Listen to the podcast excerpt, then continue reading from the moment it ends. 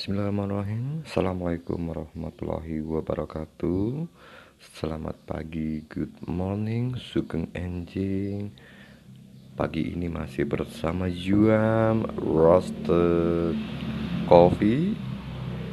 Dan tidak lain ini adalah pertama kalinya Kami the founder of Yuam Roasted Coffee mengudara via aplikasi namanya apa ini Ancor ya saya kurang begitu paham. What the meaning of podcast? Oke di sini kami akan memperkenalkan diri. Nama saya Yuri dulu nama aslinya. Saya lahir di Desa Pujangan Kecamatan Ambal Kabupaten Kebumen Jawa Tengah Indonesia. Di sini kami mewakili dari produk atau brand brand Indonesia yaitu Yuam Roasted Coffee. Story of Yuam Roasted Coffee kami akan sedikit bercerita awal mula berdirinya Yuam.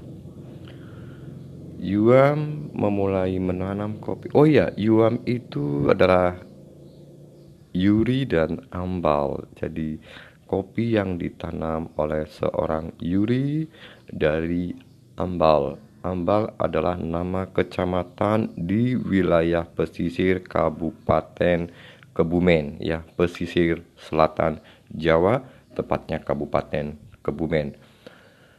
Yuam Roasted Coffee, ya roasted coffee, ya brand Indonesia yang menggunakan bahasa asing. Roasted coffee tidak lain adalah tidak lepas dari sebuah impian atau mimpi yang Yuam kerjakan ya roasted coffee yang mana kopi yang ditanam, dirawat, dipanggang, digiling, disajikan ya oleh seorang Yuam harus punya misi adalah go internasional dan alhamdulillah atas izinnya Tuhan memberikan kami kesempatan untuk beberapa kali kami ke Eropa mengirim pameran dan mendistribusikan produk Yuam Roasted Coffee.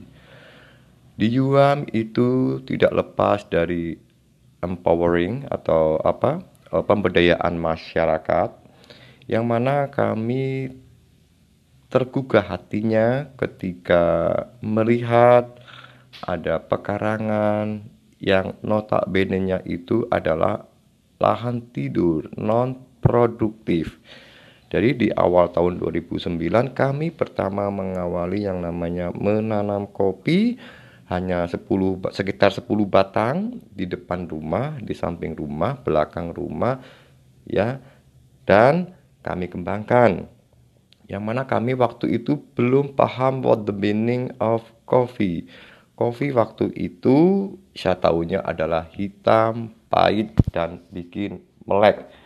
Nah, di situlah kami menanam jenis kopi. Ternyata ada tiga jenis kopi ya. Di sini ada kopi Arabica, kopi Robusta, dan kopi Nangka. Yang mana kopi Arabica itu dipercaya hanya tumbuh subur di ketinggian di atas 1000 mdpl atau di atas permukaan laut. Nah, Yuam tidak ada tujuan apa pun kecuali tanam, tanam, dan tanam. Dari 10 batang pohon kopi, kopi kami bagikan terbanyak lagi ya. Kami bagikan kepada warga, untuk mengisi kekosongan pekarangan yang mana notabene-nya adalah lahan tidur.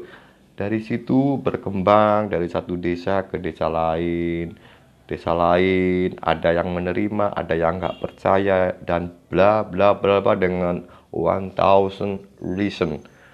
Di situ kami mulai beranjak untuk ke ekspansi ya ke luar kecamatan kecamatan yang ada di Kabupaten Kebumen tentunya ya. Terus tidak lepas dari apa ya namanya kampanye, campaign mengajak orang untuk menanam kopi. Nah, dari situlah berkembang sampai 15 kecamatan dan sekarang sudah tumbuh, subur dan sudah pada panen yang notabene-nya adalah pesisir atau lowland coffee.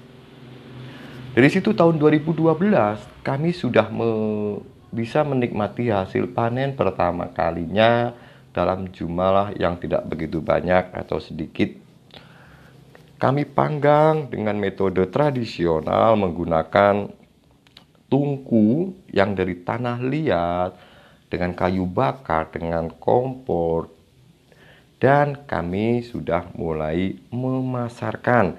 And the first time kami memasarkan produk kami, kopi kami adalah ke Yogyakarta dulu ada di sekitar Ring Wulung ya. Ada komplek kuliner di sana dan kami pertama kalinya memperkenalkan dijual di sana kemitraan dengan mitra kami. Nah, dari situ kami langsung bagaimana konsistensi kopi ke depan untuk Kebumen. Akhirnya kami dari situ berkeliling dari Kebumen utara, selatan, barat dan timur ya. Uh, adventure mencari info di mana ada kopi dan di situlah kami menemukan ternyata Kebumen banyak sekali kopi yang selama ini tidak terekspos, tidak tahu fungsi dan manfaatnya kali ya karena sudah terbiasa diracuni dengan kopi-kopi cap gunting, ya toh. Nah, di dalam perjalanan kami eh, sosialisasi itu kami juga banyak sedikit cemoohan, cemoohan ya. Jadi ngapain lo nanam kopi? Kenapa nggak beli aja? 2000 sudah menjadi udah dapat tiga bungkus sudah sama susu enak nikmat belaket taket ya orang bilang seperti itu ada beberapa orang yang bilang hey he's crazy dia adalah laki-laki yang uh, gila ngapain repot-repot kalau bikin mau bikin produksi kopi, kenapa harus tanam banyak kopi di Indonesia? Oh no, aku punya yang namanya visi dan misi sendiri, ya. Kami sudah punya impian dan impian itu kami kerjakan. Uh, kami punya target berapa tahun ke depan akan seperti apa, ya toh? Oke, dari situ uh, kami sudah mulai pameran dan tentunya hasil dari adventure kami keliling Kebumen itu mendapatkan banyak kopi yang notabene juga rata-rata tidak terawat, tidak ada inovasi untuk kopi dalam arti kopi hanya tumbuh liar, ya tidak dikembangkan secara uh, sambung atau okulasi. Nah dari situlah kami kepada petani, kepada mitra kami, rekan-rekan kami untuk ayo kita bikin produksinya lebih besar dan tidak susah untuk dipetik. Bagaimana caranya? Kami kenalkan namanya okulasi sambung. Jadi kopinya pendek sesuai dengan kebutuhan kita mau setinggi berapa. Jadi kita modif kalau hanya satu meter dua meter ya udah dibikin aja. Pingin berapa? Satu meter. Kita sambung satu meter dalam waktu satu tahun tentunya sudah berbuah dan tidak repot untuk yang namanya memetik kopi. Naik-naik yang berbahaya. Cukup sambil berdiri kita sudah petik dan yang pasti ya hasilnya sangat maksimal dibanding yang tidak diokulasi. Jadi maksimalnya adalah buahnya itu lebih lebat, lebih banyak dan mudah cara pemotong uh, pemetikan serta ya produktivitasnya sangat luar biasa. Oke, okay, itu story of your roasted coffee dan sekarang kita akan bicara masalah filosofi Yuam roasted coffee. Tidak lepas dari namanya bambu. Ya, Yuam roasted coffee tidak lain adalah kopi bambu, kopi bergaya kebumen Indonesia yang alhamdulillah tahun 2017 dinobatkan sebagai kopi bergaya. Kebumen Indonesia yang diakui oleh dunia internasional tentunya di Moskow ya. Di Moskow sudah dipajang di Museum Oriental Moskow. Kopi bambu, kopi bergaya Kebumen dan kita akan uh, bercerita story of kopi bambu. Jadi kami ingin membuat sebuah solusi ya untuk memperkenalkan kepada petani kopi yang ada di Kebumen notabene-nya adalah mitra ya bagaimana untuk bisa menikmati kopi yang benar-benar enak nikmat ada espresso, ada ame, americano, ada cappuccino dan lain sebagainya. Mustahil untuk mereka menikmati itu kalau tidak ke kafe. Ya, kalaupun ke kafe, budget finansialnya nggak bisa, nggak mampu untuk membeli yang terjadi adalah tidak akan kesampaian. Ya karena harganya juga pasti mahal. Ya bagi sebagian orang itu adalah murah. Tapi bagi seorang petani membeli kopi yang harganya 20 sampai 40 ribu notabene-nya kopi latte dan lain sebagainya itu adalah mahal. Karena 40.000 itu setidaknya sudah dapat minimal 4 kg beras. Dan kalau satu hari mereka menghabiskan satu kilo berarti daripada untuk ngopi 40.000 ya mendingan untuk perut dalam waktu 4 hari. Nah itu yang mana bambu itu hasil inovasi kami adalah kami bikin ruasnya kami lubangin yang fungsi utama adalah untuk menyaring kopi dan ini tidak lepas dari hukum kimia ataupun fisika di mana tekanan yang berat itu akan menekan dan akhirnya kopinya akan turun ke bawah dan tidak ada ampasnya. Nah, kopi hasil sayangan uh, apa kopi hasil sayangan dari bambu itu tidak lain adalah bisa sebagai basic of espresso. Nah, dari hasil saringan tersebut bisa dikembangkan menjadi yang namanya kopi latte, uh, cappuccino, frappuccino, americano, americano, dan yang pasti es kopi bambu. Ini yang most wanted dan paling digemari oleh puluhan ribu tamu customer dari seluruh dunia yang datang ke Yuam untuk menikmati itu yang paling most wanted. Nah, bambu itu punya kelebihan bahwa untuk membuat strip bambu dibutuhkan waktu sebenarnya minimal 2 tahun. Jadi bambu itu diambil dari bambu yang umurnya sudah di atas 2 tahun, sudah tua, ya toh? Dan tentunya ini adalah campur tangan Tuhan, campur tangan Allah yang telah menciptakan bumi ini. Jadi untuk menikmati satu cangkir kopi nikmat, ya butuh waktu 2 tahun dengan menggunakan bambu dan perlakuannya juga sangat luar biasa tidak asal untuk membuat trip bambu itu dibutuhkan waktu adalah satu bulan.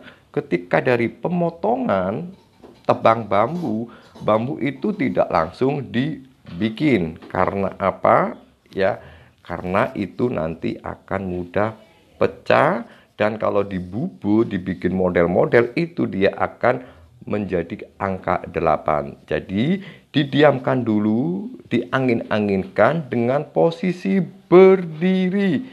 Yang pertama dan menggantung tidak boleh nempel tanah. Karena apa? Kalau nempel tanah lantai itu nanti akan warnanya hitam.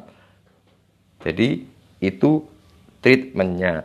Selama satu bulan tidak boleh kena sinar matahari secara langsung dan digantung jadi natural benar-benar natural uh, untuk membuat trip bambu nah di situ baru dibubut terus diangin-anginkan kembali baru diproses pembersihan dan lain sebagainya sampai steril dan yang pasti kopi bambu kebumen insya Allah pasti organik. Silakan berpikir apakah ada orang yang rela membeli pupuk kimia untuk memupuk kebun bambu.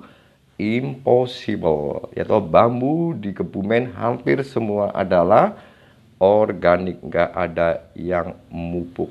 Hidup apa adanya, subur, dan tidak tercemar oleh yang namanya pupuk kimia. Nah, itu. Nah, di sini kita akan juga bicara masalah filosofi. Yuan roasted coffee tidak lepas dari burung hantu, ya toh? What the meaning of burung hantu? Owl, ya. Kopi dipercaya mengandung banyak kadar kafein yang memberikan kita jadi melek, ya. Nah, biasanya mereka yang ngopi biasanya adalah untuk doping doping ketika menghadapi ujian nah contoh kayak Pak Dalang yo Pak Dalang mau mendalang juga pasti dopingnya adalah kopi biar tidak ngantuk para sinden dan lain sebagainya. Nah kami gambarkan yang bikin melek berarti aktif di malam hari ya toh yaitu adalah burung hantu. Bila Anda ke tempat kami di Kebumen, di depan kami itu ada bambu, samping bambu, belakang bambu, hampir dikelilingi oleh yang namanya bambu. Bambu itulah tempat istirahatnya burung hantu. Jadi kalau malam hari jam-jam 6 malam itu sudah terdengar suara hu hu itu adalah burung hantu ya mereka yang baru aktif. Jadi brandednya adalah kopi bikin melek tidak lepas dari burung hantu.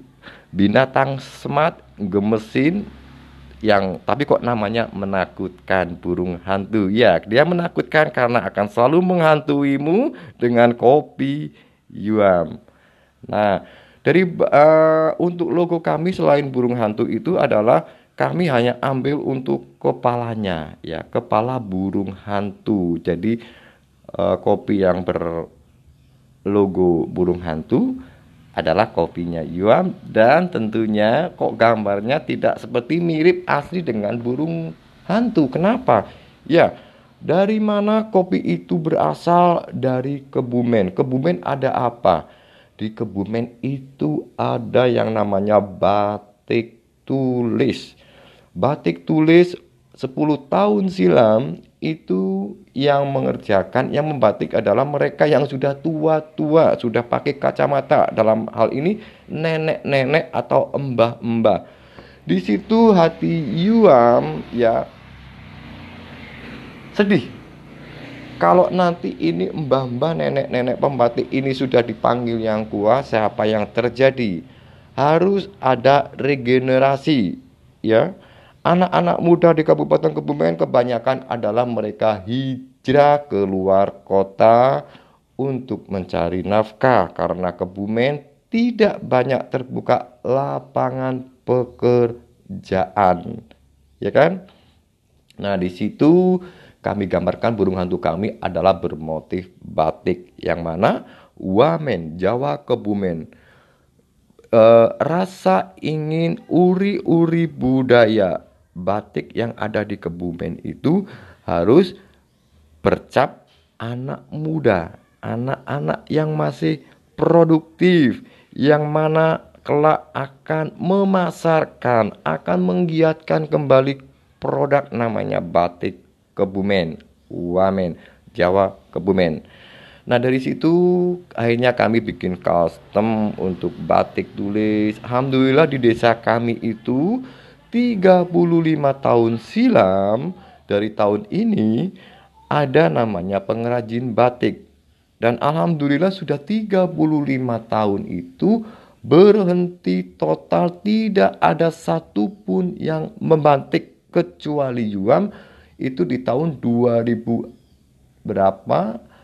Uh, eh, 12 sudah juga mulai membatik dalam bentuk kaos kaos batik Terus kami jalani sendiri, saya ngajak teman-teman, anak-anak muda untuk batik pada tidak mau karena di image mereka batik itu identik dengan satu tua deso mau kondangan ya toh mau nikahan mau tahlilan dan kegiatan lain yang bersifat kedesaan ya toh. Nah di situlah kami berupaya untuk membuat batik dengan logo kami yang mana batik itu akan menjadi dan harus menjadi kebanggaan Kabupaten Kebumen, Jawa Tengah, bahkan Indonesia. Siapa lagi yang akan uh, yang akan meneruskan batik kita, yang akan mencintai batik kita kecuali kita.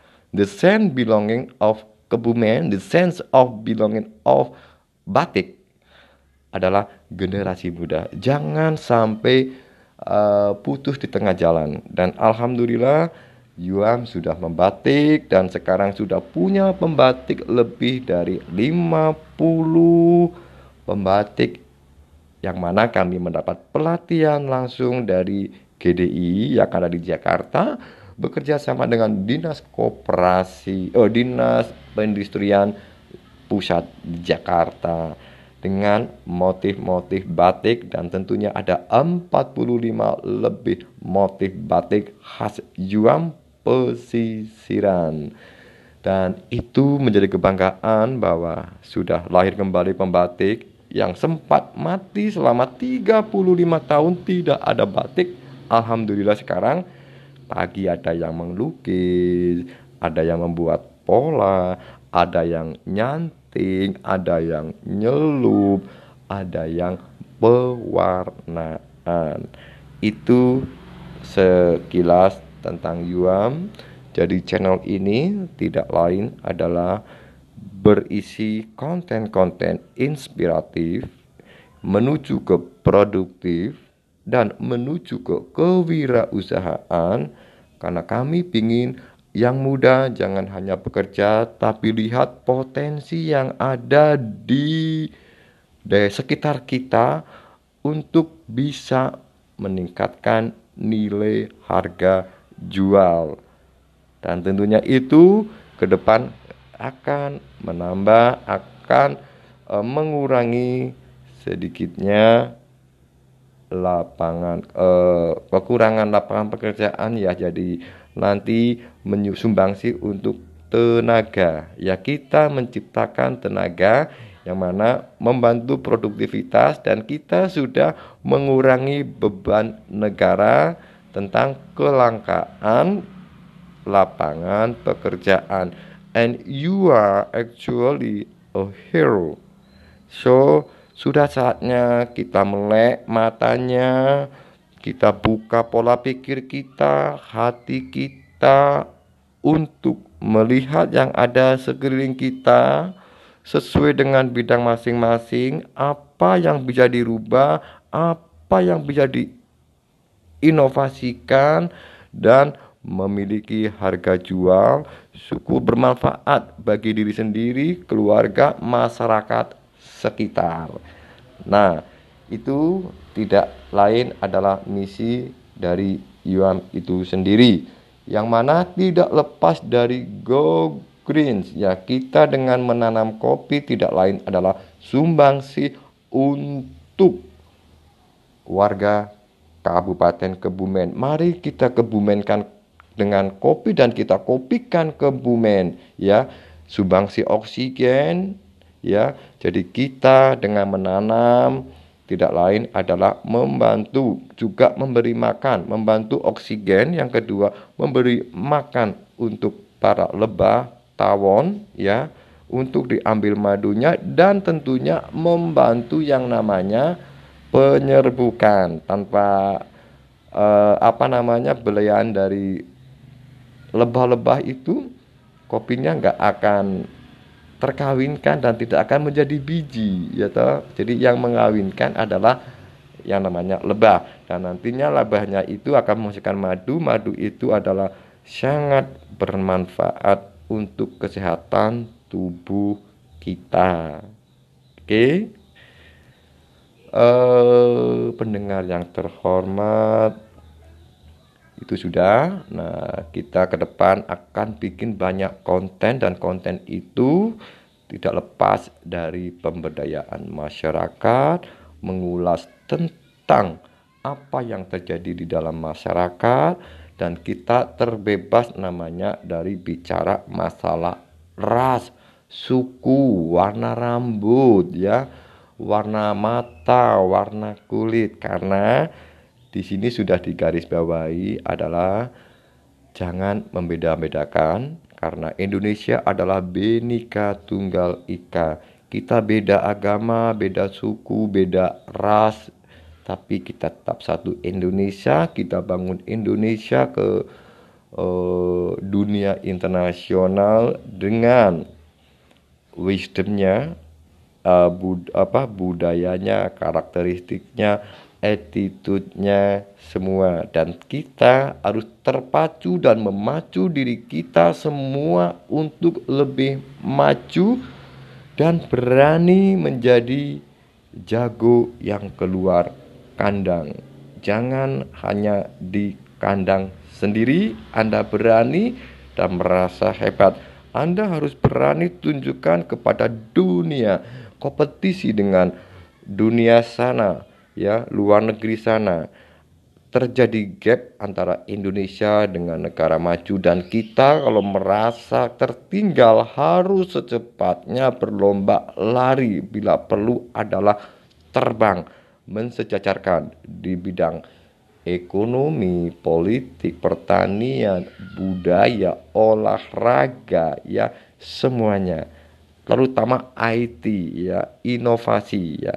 IT terus apa namanya digitalism itu harus kita jangan menjadi negara yang hanya pengikut. Jadi ekor sekali-kali berkali-kali ke depan insya Allah harus menjadi kepala dan akan berkompetisi dengan negara lain ya. Jangan cuma konsumtif, tapi kita menciptakan sebuah sistem yang mana sistem itu bisa digunakan oleh seluruh warga masyarakat bahkan tingkat dunia. Bayangin, ya di sini ada Google, ada YouTube. Why Indonesia? There is no ada TikTok. Yo, Indonesia kapan? Ayo, kita ketinggalan dalam banyak hal dan kita harus mengejarnya. UKM-UKM yang ada di Indonesia jangan cuma menjadi jago kandang. Udah saatnya kita berdoa dengan keyakinan, ayo bersama-sama kita maju, kita punya mimpi yang indah, kerjakan mimpi kita, lakukan yang terbaik untuk diri Anda, untuk diri kita, keluarga kita, masyarakat kita, ya, dan Indonesia menuju kemakmuran yang semakmur makmurnya. Swasembada dalam segala hal. Hasil bumi ya. Hasil laut. Ayo diinovasi. Bagaimana caranya? Bagaimana kita bisa menghedging harga? Dengan cara apa? Cabai mahal 100 ribu per kilo. Semua orang latah menanam cabai hari ini anjlok cuma 5 ribu sampai 10 ribu. Nah, bagi petani itu adalah masalah besar, tapi bagi para wirausaha, para entrepreneurs ini tidak lain adalah hibah yang sangat luar biasa. Ayo kembangkan, inovasikan menjadi yang namanya sambal atau makanan olahan lain atau dikeringkan atau apa pun intinya itu ya bisa ke depan untuk menghedging. Syukur bisa menjadi sambal pecel, sambal apa yang tentunya itu dibutuhkan warga Indonesia yang hampir semuanya adalah suka cabai kecuali Yuam. Yuam tidak suka cabai yang pedas-pedas karena apa? Yuam sukanya yang manis-manis dan sedikit pahit itu ada namanya kopi hitam. Oke. Okay? Sekian dari kami, nanti kita lanjut lagi ya per episode. Semoga bermanfaat untuk semua dan tentunya tidak lepas dari kata-kata kami yang salah mohon dimaafkan yang pasti tidak ada unsur apa-apa kecuali berbagi dan kita membangun negeri ini. Salam.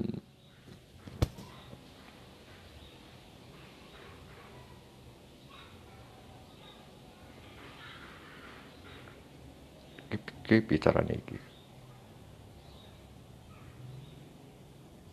Eh?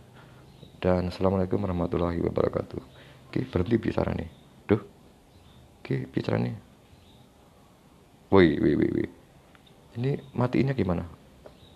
Berhenti, berhenti. Oh, oh, ndak bisa berhenti ini Pieto.